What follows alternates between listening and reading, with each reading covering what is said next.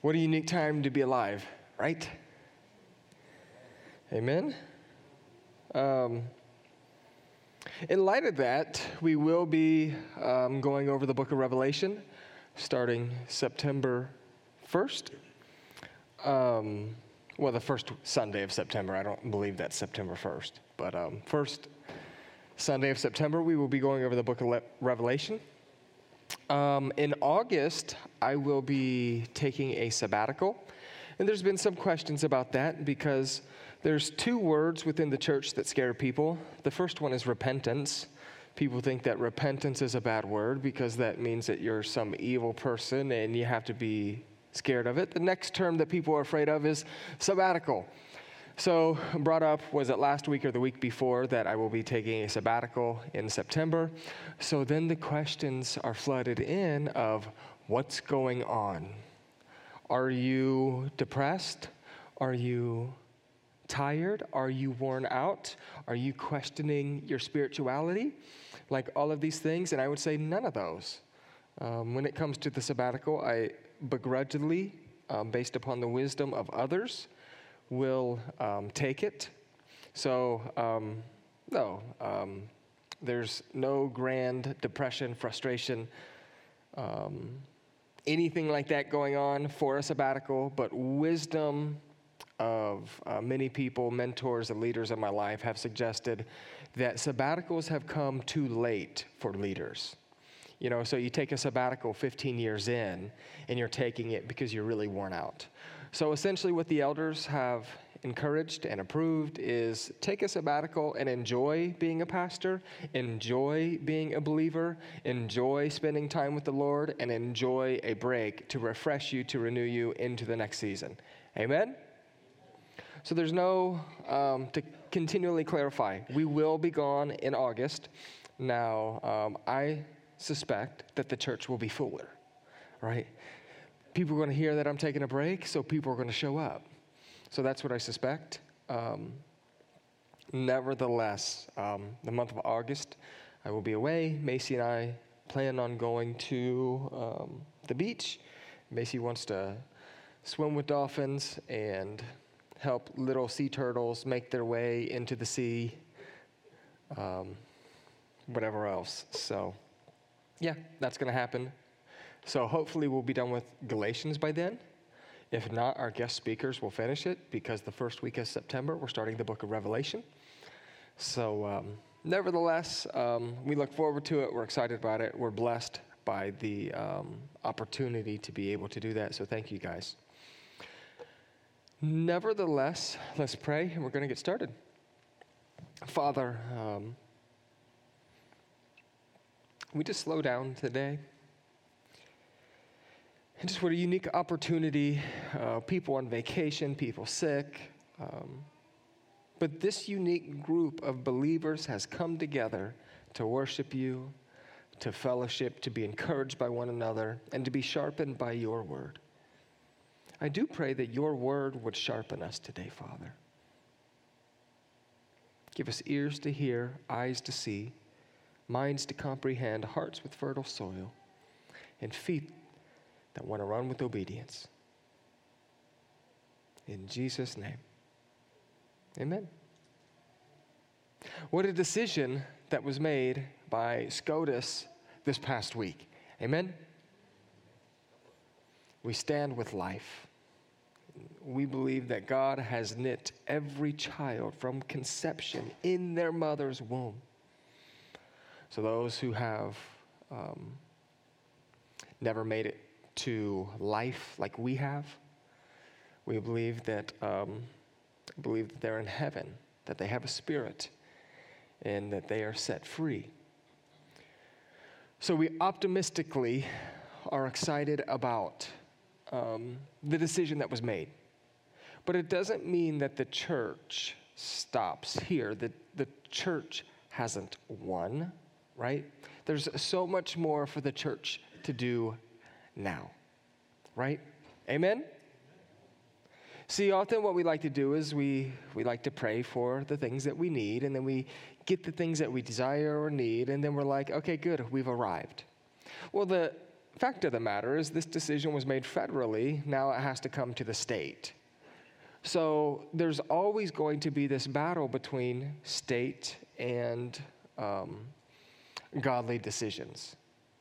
So it's not as if it's going to be this way for the rest of eternity. I would suspect that pretty soon, not only will our state be challenged, these rules be challenged, but every state, these rules will be challenged.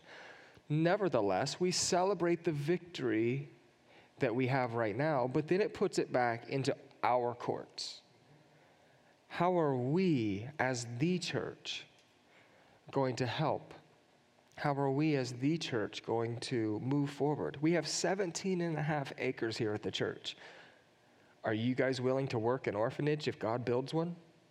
Are you willing to volunteer your hours, 30 hours a week, on top of adopting children? You're like, no, not me. I'll just give my money. God don't need your money, right? God needs us walking out the Great Commission and loving a generation of kids Amen? So we have to prayerfully be considering as a church what's our, our next move. I did see a statistic. I cannot prove this st- statistic, but uh, what, what, I think I saw like there's 400,000 kids right now who are in the adoption system that um, are waiting on someone to adopt them. Now, I understand the adoption system is really challenging, it's costly, it's all of those things. I get that. But um,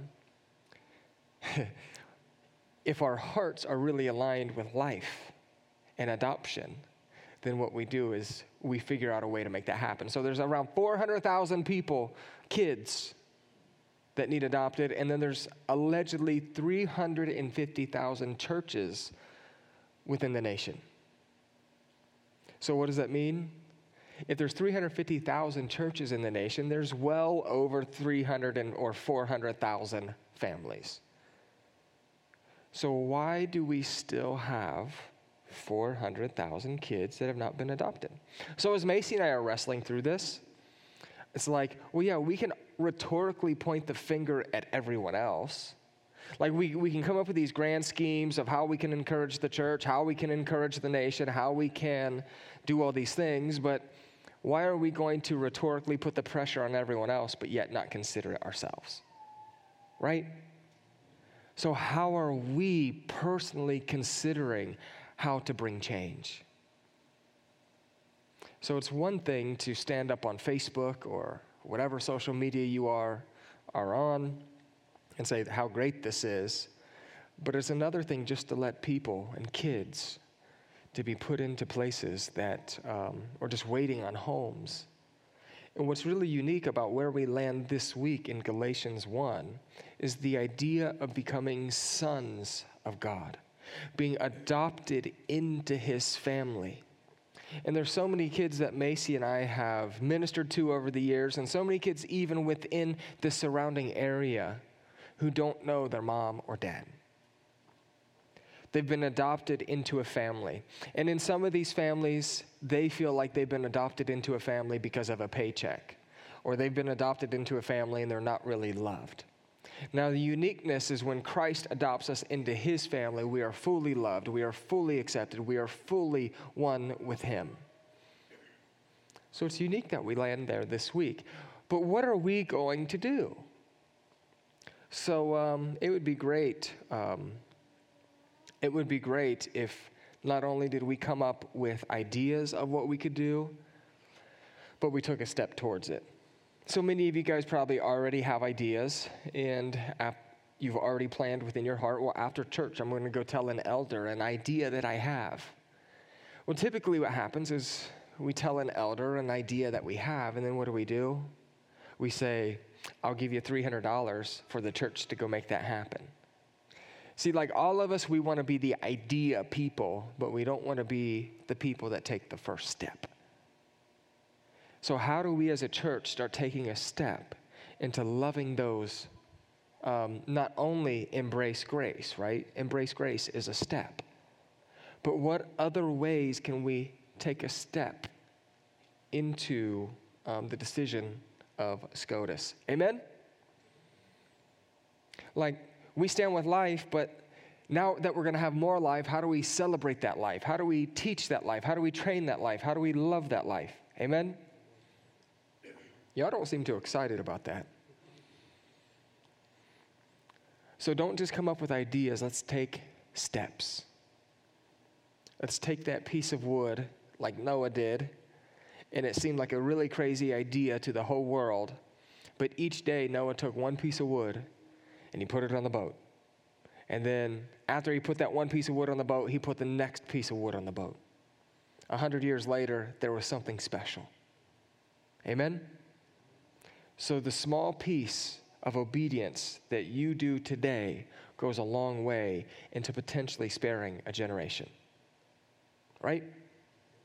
I don't feel like I'm going to be able to preach today. God bless them as they sleep. Just let them be at peace. let them just rest in your presence. So, Galatians 4 today. Amen? We're going to get into it. Again, we should be remembering that after Paul um, left the Galatian church, um, the Judaizers came in and began to teach against Paul's message. See, these Judaizers were stating that Paul's message and authority was not biblical. So Paul's being challenged. Therefore, Paul pens this letter to the Galatian church to call them back to living under God's grace. See, what was happening is they were leaving God's grace and they were saying, it's Jesus plus something else. You guys hear that every week. What we should be learning now through the book of Galatians is this is one side of God's grace is his adoption of us into his family through our, through our faith in Christ. So Galatians 3:26 So in Christ Jesus you are all children of God through faith. Through Christ Jesus we are all children of God through faith. Amen. John 1:12 Yet to all who did receive him to those who believed in his name he gave the right to become children of God. See, there's pride that being a second generation Berg, Ite, Berg, in whatever we would call ourselves, Berg person. There's, there's pride in become, uh, being a second generation Berg person, an Indian. And the reason why there's pride in that is you have nicknames, people know you, um, they understand who you are, uh, there's credibility just already, there's an acceptance into being that. You know, but what's greater, what's greater pride of being a second generation Berg person is there's so much um, just pride in being a child of God. Amen? So we have the right to become a child of God.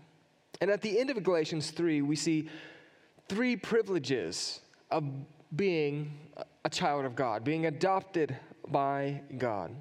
See, um, it was Galatians 3 27 through 29. And here's the privileges that we gained. We gained a new standing before God when we were adopted. So we're clothed with Christ. And when we're clothed with Christ, what that means is we are seen righteous now. When God sees us, because we're clothed with Christ, he doesn't see our mess, he sees his son. Amen? How many of y'all are messy in here? How many of y'all had a messy morning? yep. So Galatians 3 27 through 29 tells us that. It also tells us this that we have real unity with one another. Now, why do we have real unity with one another? Because we're identified with Christ. We are one with Him. So, simply put, we're one with Him. That's what it is. The next thing is we simply have a new purpose for our lives. And the new purpose that is given to us for our lives is this is we are heirs to the promise. So God has a purpose for those who are within his fold. So we are heirs of the promise of Abraham. And what that means is we get to walk out the life of Christ each day. So essentially, that's kind of where we finished last week. But I don't love where the chapter was divided Galatians 3 and Galatians 4. And when Paul penned this letter, um, he didn't put a chapter in there either. But um, it's irrelevant at this point. So, um, in the next several verses, Paul is going to help the Galatian church understand that the reward of being adopted means and how it helps set them free from ritualism. How many of you guys have ever been caught up in ritualistic um, just experience when it comes to church, when it comes to your relationship with Christ? And we've been ritualistic because of the laws, because of the rules. So Paul is going to help us understand that. And once the Galatian church um, finds freedom from ritualism, they can have a personal relationship with God. Once you and I escape ritualism, we can have a personal relationship with God. So, this is paramount for you and I to understand. So, Galatians 4, verse 1. What I am saying is that as long as an heir is underage, he is no different from a slave. Although he owns the whole estate, the heir is subject to the guardians and trustees under the time set by his father. What? What is he saying, right? Paul is using this analogy because those during this time understood that children, even though heirs of the estate, were similar to slaves in multiple ways. So he's speaking to the culture. And how were these um, children kind of like slaves? Well, they had limited access to their fathers. They were under the care of some kind of guardian while they were a child. So these guardians acted as a manager of the kid, and this meant that they would disciple, teach, lead, discipline, um, all of these aspects of a child's life, this guardian would oversee. Now, that kid would have no liberties until he or she reached an age set by the father. Then, once they reached the age, they gained free access to the Father. So, they were now able to relate to the Father um, and advance the family legacy together. So Paul's using this analogy because it speaks to the culture, and he's saying, look, the Father has a certain time that then things will change, and when things change, then full access will be given. So Paul takes this analogy and he ex- explains it in the next couple verses. So, verse 3, he says this So also, when we were underage, we were in slavery under the elemental spiritual forces of the world. So, what are these elemental spiritual forces of the world? Paul is helping the reader, you and I, and those in Galatia, understand how a person moves from a position under the law to a position of adoption to sonship by grace. That's what he's getting at here. Essentially, what Paul is saying is before we come to know Jesus, we are to act like children in a household, household held to a form of slavery. Now, what, what are we slaves to? What are we a slave to, right?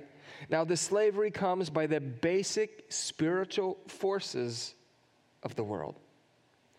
So, before the world, before you and I met Jesus, before you and I had the understanding of Jesus, we were a slave to the elemental spiritual forces of the world. So, those who are opposing Scripture right now, those who are in our life who don't want anything to do with God, those who keep on making decisions that are just anti Christ, they're a slave to the spiritual elemental elemental spiritual things of this world. So, um, better stated, before we know Christ, we live under the rule of the world's falsehoods of truth. So, what Paul was telling them is they must move past the basics of the world and move into the grace of God. Because some of these elemental ideas that they were um, trying to walk out was works. That's what they were trying to do. They were trying to earn their way to God again. So, what Paul is saying, we, we need to move past those elemental things. We need to move into God's grace, not these worldly falsehoods. So essentially, uh, these falsehoods that Paul was encouraging them to walk away from, we can find in Colossians 2.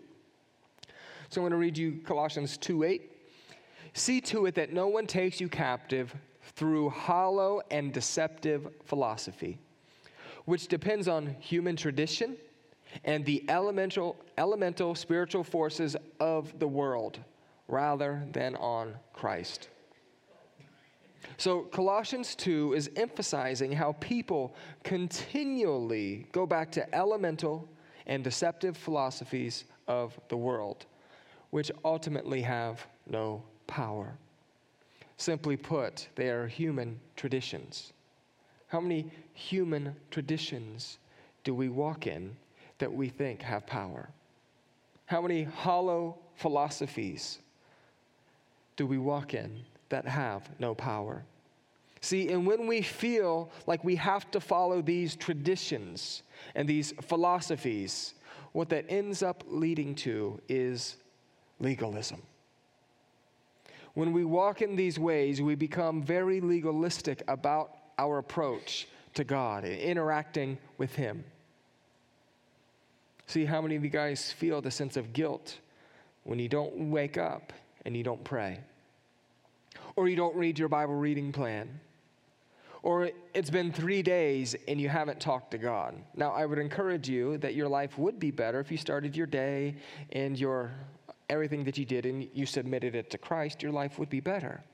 But we, we sometimes what we do is you read the Bible reading plan, or you read the Bible, or you worship, or you listen to Air1 or K-Love, or any of these Christian musics out of ritualism. Some of you today might be here at church out of ritualism. You feel like you have to get that proverbial check mark to make God happy. Now, there's a great benefit of the body of Christ coming together. Amen? Now, if all we ever do is just come into church and we listen to the pastor, I'd say, well, you could probably go find a better pastor somewhere else that can preach it better. But I hope you don't come here just because of the word or for worship. I hope you come here because what you recognize is each one of us care and love one another deeply and are willing to take the shirt off of our back to help someone. Amen? That we have a church that's willing to pray and meet the needs of people, to sharpen and to speak truth and to keep people accountable, not in our, our, our opinion, but in God's word. Amen?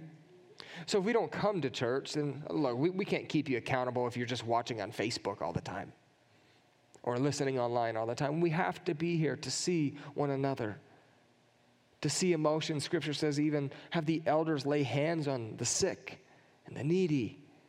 So we need to lay hands on one another and we need to pray for one another. Nevertheless, it can be legalistic in going to church or participating in small groups. So, what Paul is saying is look, we have to move past these traditions. And when we feel like uh, we have to follow these things, yes, we become legalistic. Under grace, there is no such thing as legalism. See, grace opposes the basic rules of man's wisdom. Colossians 2 continues in verses 20 through 23. Since you died with Christ to the elemental spiritual forces of this world.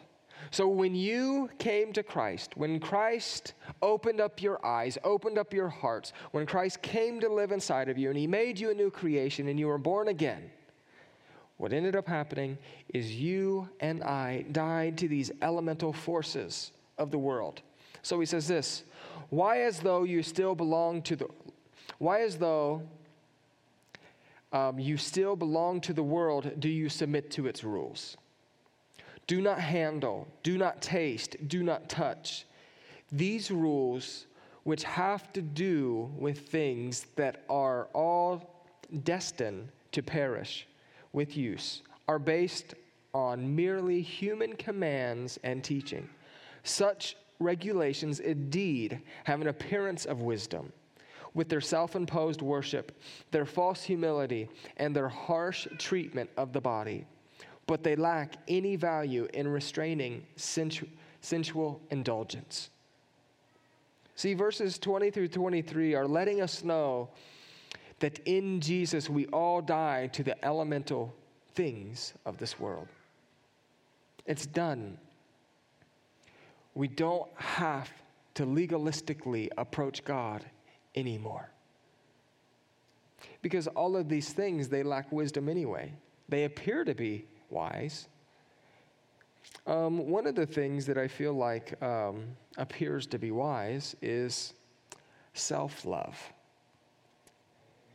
There's a lot of people in the name of the Bible that will say, you need to love yourself first. Because if you can't love yourself first, then uh, you can't love others.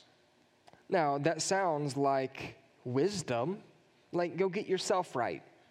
Sounds like wisdom, but I've never seen a scripture that actually says that we are to love ourselves first, and then after we love ourselves first, then we should go love others. Can anyone help me with that one? So there's wisdom that appears to be right.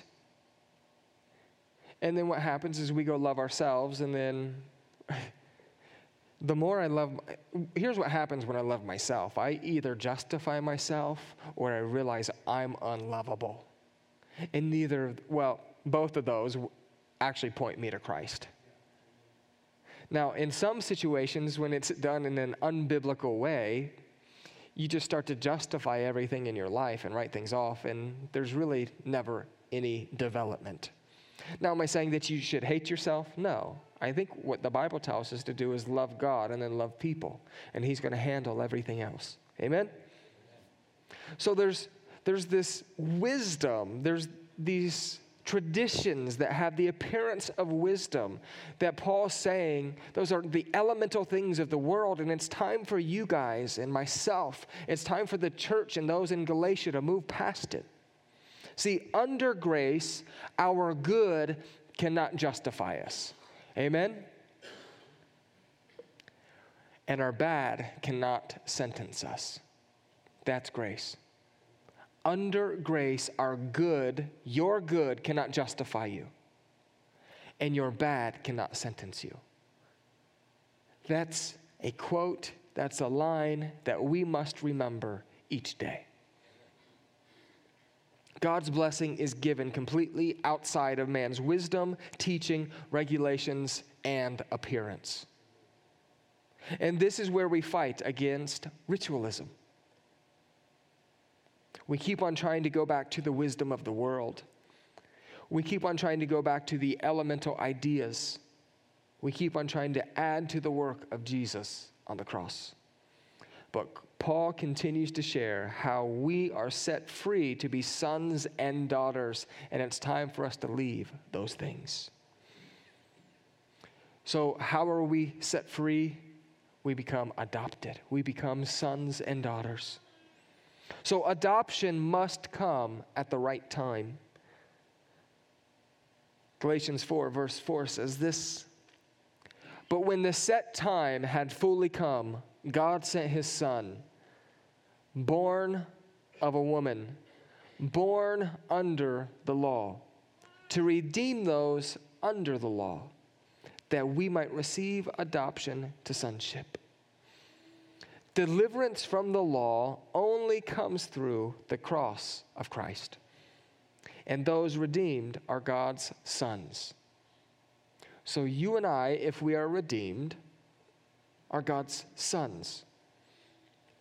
Ephesians, um, Ephesians 1.10 says this, to be put into effect when the time reaches, sorry, to be put into effect when the times reach their fulfillment, to bring unity to all things and heaven and on earth under Christ. God's plan was for life to reach its fulfillment of times by bringing unity to all things in Christ. So, what Paul's getting at here is when the time had fully come. So, what is the time that he's pointing to? When Christ came, then the fulfillment was here. So, Christ has come, and that means that the fulfillment, the timing, has fully come. But see, that fulfillment didn't happen just because he was here. The fulfillment came with a price.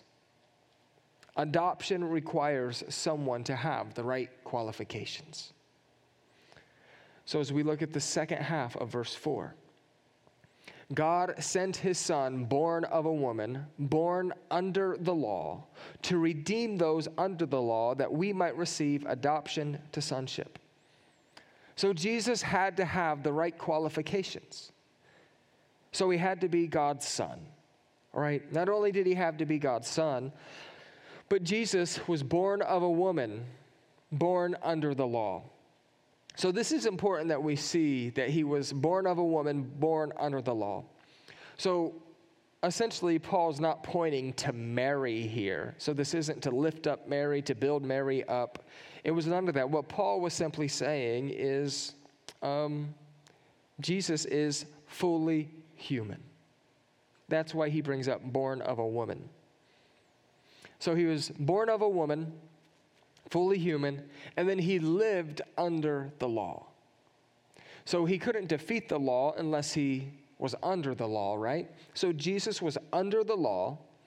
Now we must remember that those who live under the law um, the law also lives, um, yeah, so whoever lives under the law also is under the dominion of the law, right? The, under the dominion of the tyranny of the law, under the dominion of the um, sin of the law, the weight of the law. But Jesus was different. See, Jesus is the true offspring of Abraham, he's the true Israel and he's the true Son of God. So the law, and he interacted with the law completely different.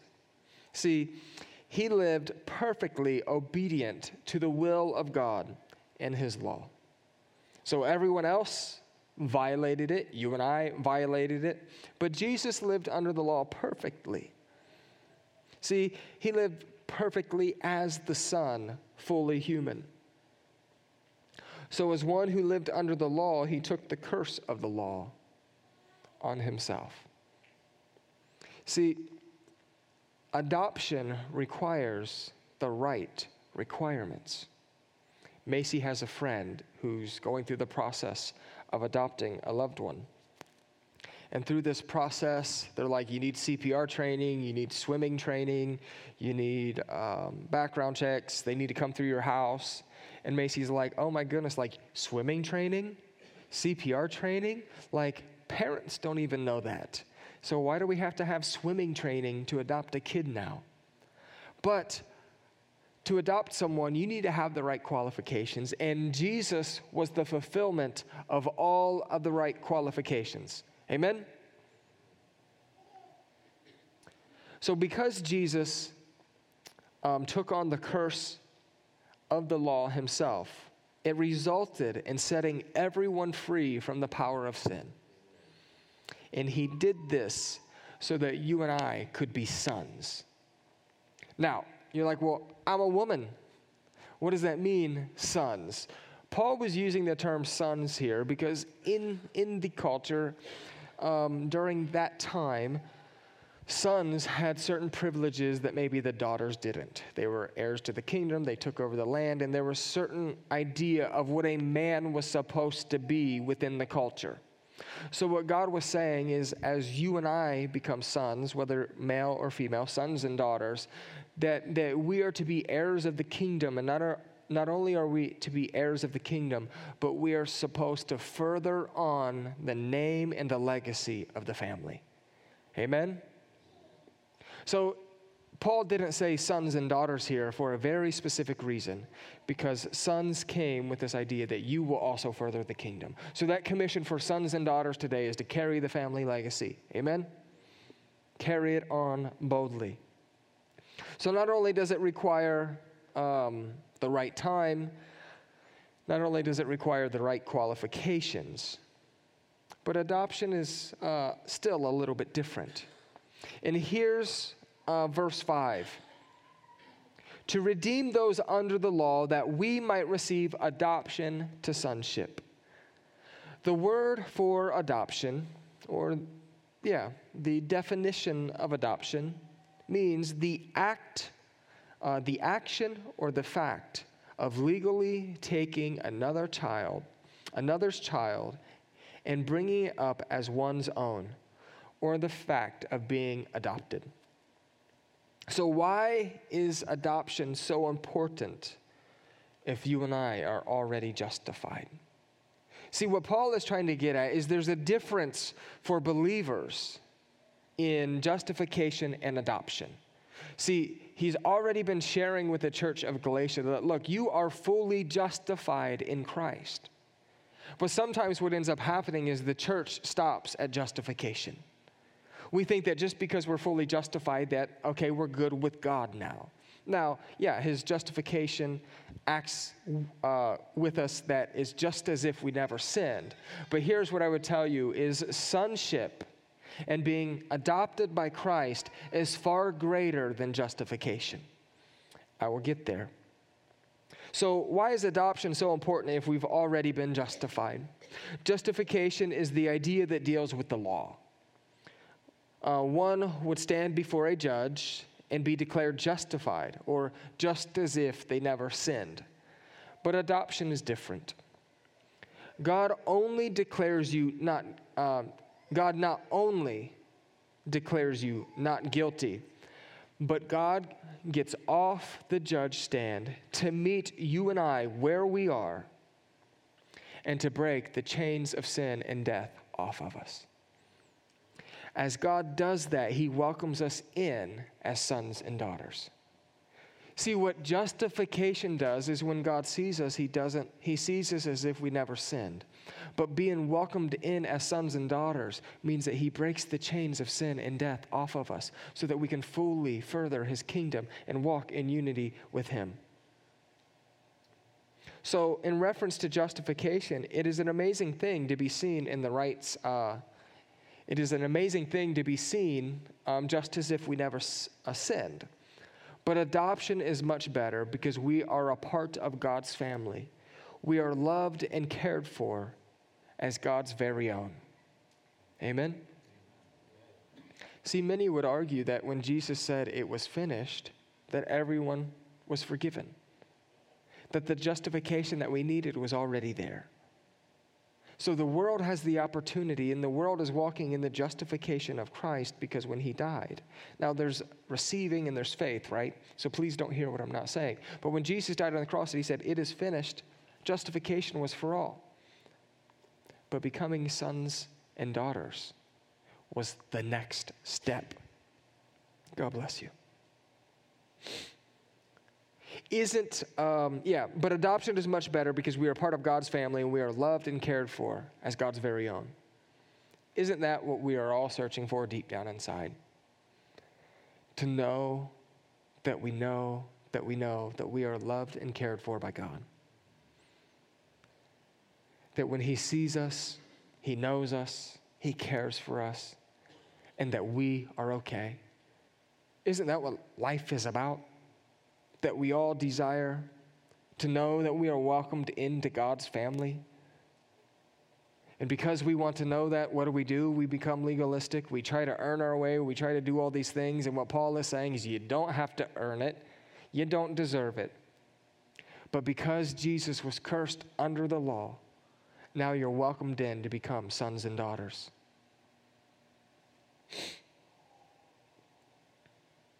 One author says it this way The richest answer I know is that a Christian is one who has God as Father. He continues If you want to judge how well a person understands Christianity, find out how much he makes out of the thought of being God's child and having God as his Father. If this is not the thought that prompts and controls his worship and prayers and his whole outlook on life, it means that he does not understand Christianity very well at all. The church should be, um, should be a people whose worship and prayers and outlook on life are all prompted and controlled by the fact that we are children of God. Amen. We are children of God, adopted into His. Our name and our, our identity. I'm more Christ's than I am a Brown. I was adopted into Him. I'm more Christ than my identity as a male. My identity is in Christ. I'm His. Verse 6 Because you are sons, God sent the Spirit of His Son into our, our hearts, the Spirit who calls out, Abba, Father. So, what Paul is doing here is letting the Galatians know that the proof that they are adopted by God is that God has given them the Holy Spirit, and their sonship is expressed by their praise of God, Abba, as their Father. Paul brings this up because he is confirming that they are truly sons of God. Don't hear what Paul isn't saying, right? Paul isn't saying that we become sons and then after that we receive the Spirit as if it's a two part process. He isn't saying you give your life to Christ and then after that, sometime later, you receive the Spirit. What Paul is saying is the Spirit confirms our sonship. Romans 8, 15 and 16. The Spirit you received does not make you slaves, so that you live in fear again. Rather, the Spirit you received brought about your adoption to sonship. And by him we cry, Abba, Father. The Spirit Himself testifies with our spirit that we are God's children. So there's this confirming process that when the Spirit lives inside of us, it's confirming that we are sons and daughters. It testifies with our spirit. So, what I want to do is wrap up this week. The term, therefore, is going to help us um, understand the conclusion, right? Adoption is paramount for us. So, there's this term that we're going to see, therefore. Therefore, therefore, therefore. So, therefore helps us understand the conclusion of the next, um, yeah, the next sentence. Therefore, you are no longer a slave, but a son. And if a son, then an heir of God through Christ. So, therefore, is telling us, um, yeah, it's helping us understand that there is a conclusion of the above paragraph. So, all that we've learned today, therefore, saying, then what? So, we need to understand that there's something that we are to learn. And the therefore is this you are no longer a slave, but a son. You are no longer a slave. You are no longer a slave to legalism. You are no longer a slave to your sin. You are no longer a slave to your own personal justification. None of these things you are a slave to anymore. What Paul is letting the church of Galatia know is that believers are no longer minors, meaning not minors, right? But minors, kids. They're no longer under this uh, slave um, idea. They're no longer these kids who have to have a guardian anymore.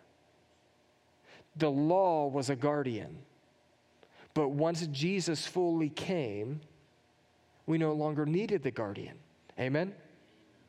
So we're set free now. We're no longer a slave to the guardian. That we're no longer minors or living under the old rules of the redemptive history. He's letting them know that they are no longer slaves to the oppression of sin, that they have reached the full adulthood of God's sons, that they have been redeemed from the law and have received the gift of the Spirit, that they are sons and they are heirs, making the promise of Abraham theirs. So I believe what Paul is teaching the Galatian church about sonship was to keep us a piece of it was to keep us from walking in legalism. See, we can become sons of God. And we, are, we no longer have to be slaves to the oppression of sin. Why? Because Christ has came. The time has arrived.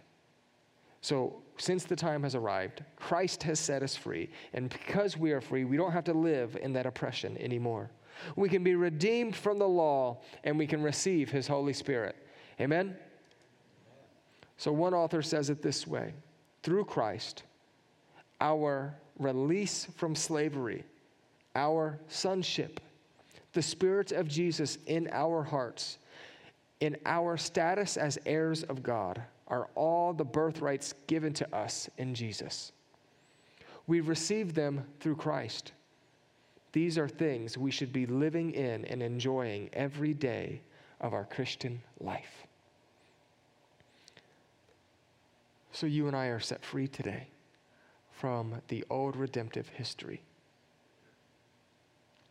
We don't have to walk in legalism anymore.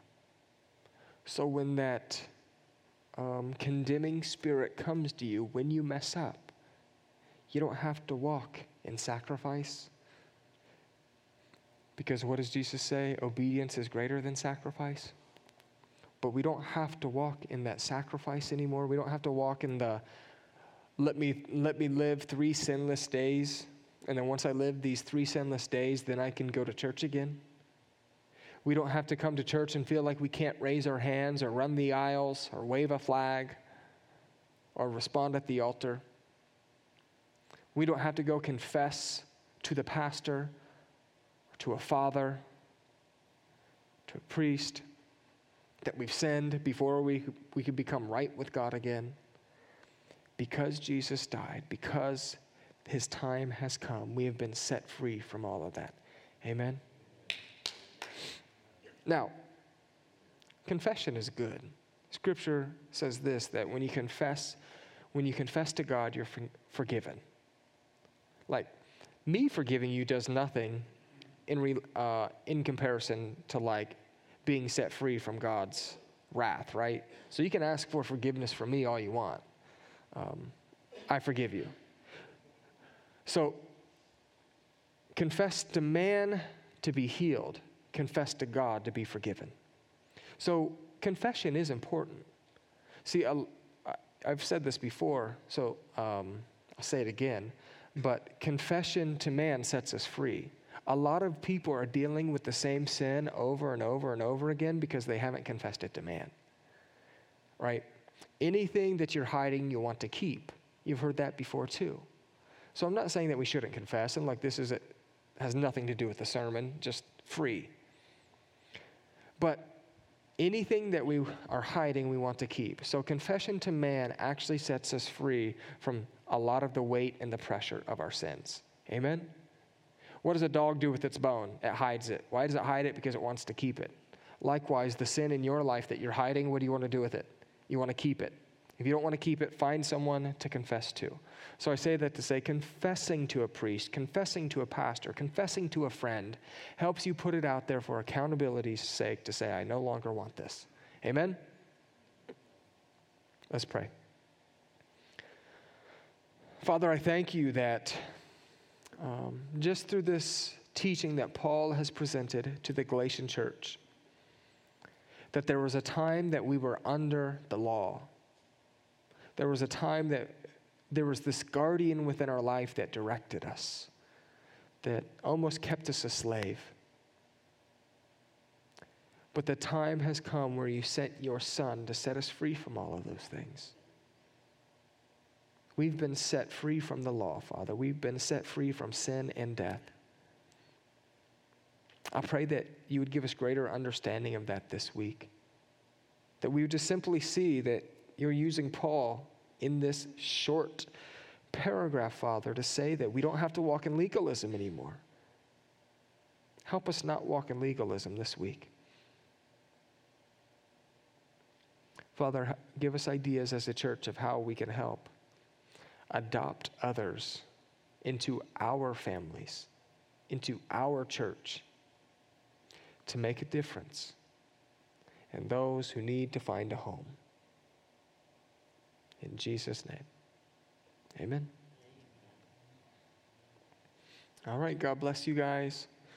And um, I'm highly serious about what do we do as a church to make a difference within um, abortion, within the more kids and the more life that we get to celebrate because tangent, but I'm going to like one of the biggest things that I get frustrated with and I think we should be frustrated with is the idea that we have a lot of people complaining about the younger generation, but we don't have a lot of people investing into the younger generation.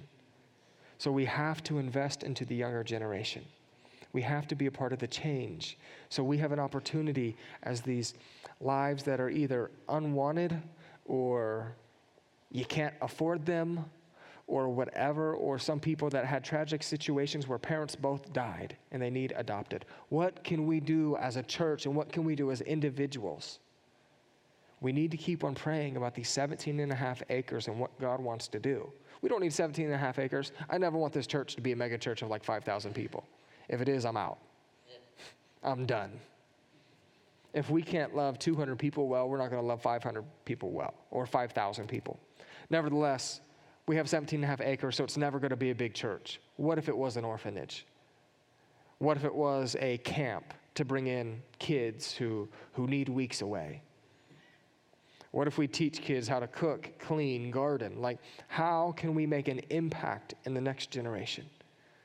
Now, I don't just want your ideas, I want an idea that you're willing to stand up for. Amen? That you're willing to invest in, not just with money, but with time. And a lot of the ideas that I have, I say, God, I have these great ideas, but I'm not going to take that step of obedience. So then guess what I do? I preach Galatians to myself. Thank you for your grace. Amen. All right. God bless you guys. See you next week.